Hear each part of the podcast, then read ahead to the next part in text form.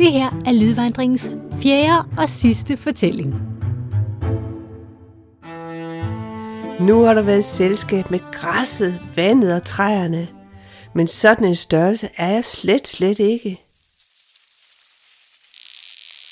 Jeg er lille, men jeg er en del af et stærkt fællesskab.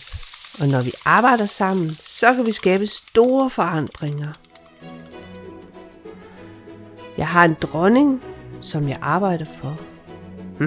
Hun hedder ikke Margrethe.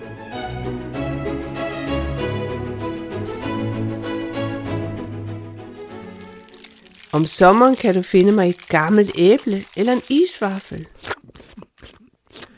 Jeg bruger ikke min stemme til at tale med mine venner. Jeg bruger i stedet kemiske signaler, som kan opfanges af lugtesansen.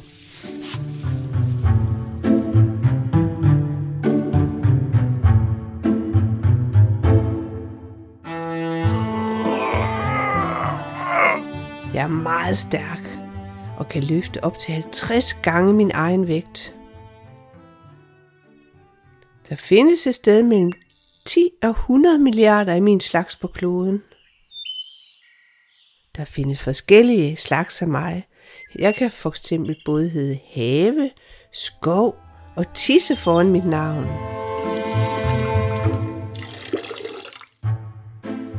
Sådan en blev Pelle bidt af. En myre som mig. Og så blev han til Antboy. Kender du ham? Han fik nemlig alle myrens seje myrekræfter, såsom superstyrke, vægtklatring, hurtighed, varmesyn, superlugtesans.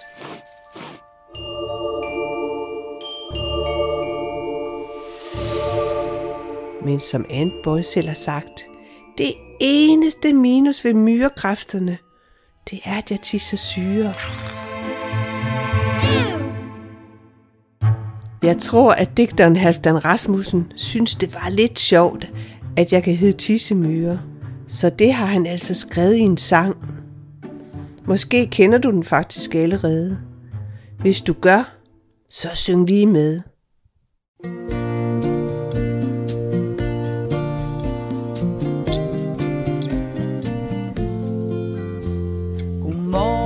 Sol, godmorgen sol, som skinner ned på Bellis og Viol. Og ned på Jens og Karl, de frække fyre, der står og tisser på en tissemyre. Men myren skal man ikke tisse på, derfor råber jeg, lad være at stå. Tis på myren, men gå hjem igen. Med jeres tissemyre, tissemænd.